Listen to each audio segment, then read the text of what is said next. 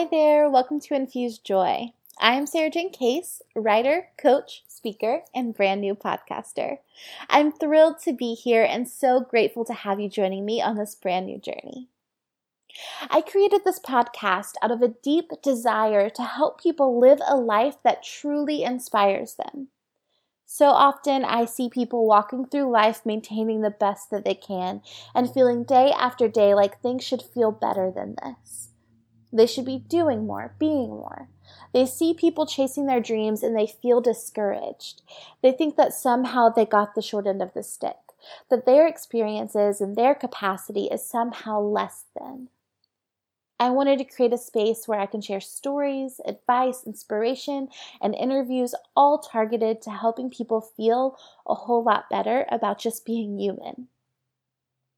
You're likely to enjoy a blend of rambling, spoken word, essays, and interviews with inspiring people who don't mind telling you the truth about the times that have been hard and the times that have been great.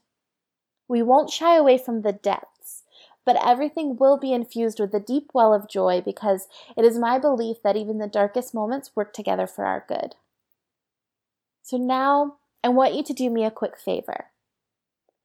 Think of your deepest held insecurity. Bring it to the top of your mind and ask yourself where you'll learn to worry about that. You see, we didn't come out of the womb concerned about stretch marks.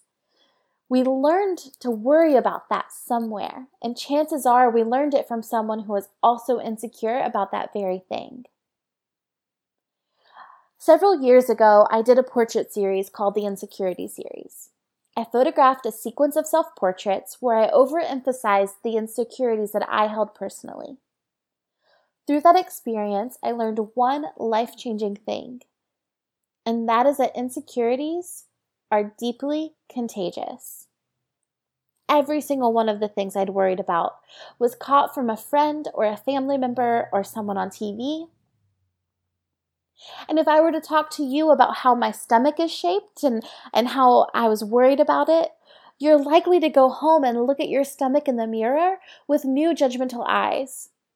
And if I whisper to you that someone's dress is unflattering, you're likely to be concerned about that dress you've got back home that looks kind of similar. So part of this podcast is an experiment around this idea, because I know that insecurities are contagious. But what if joy is too? What if perseverance is?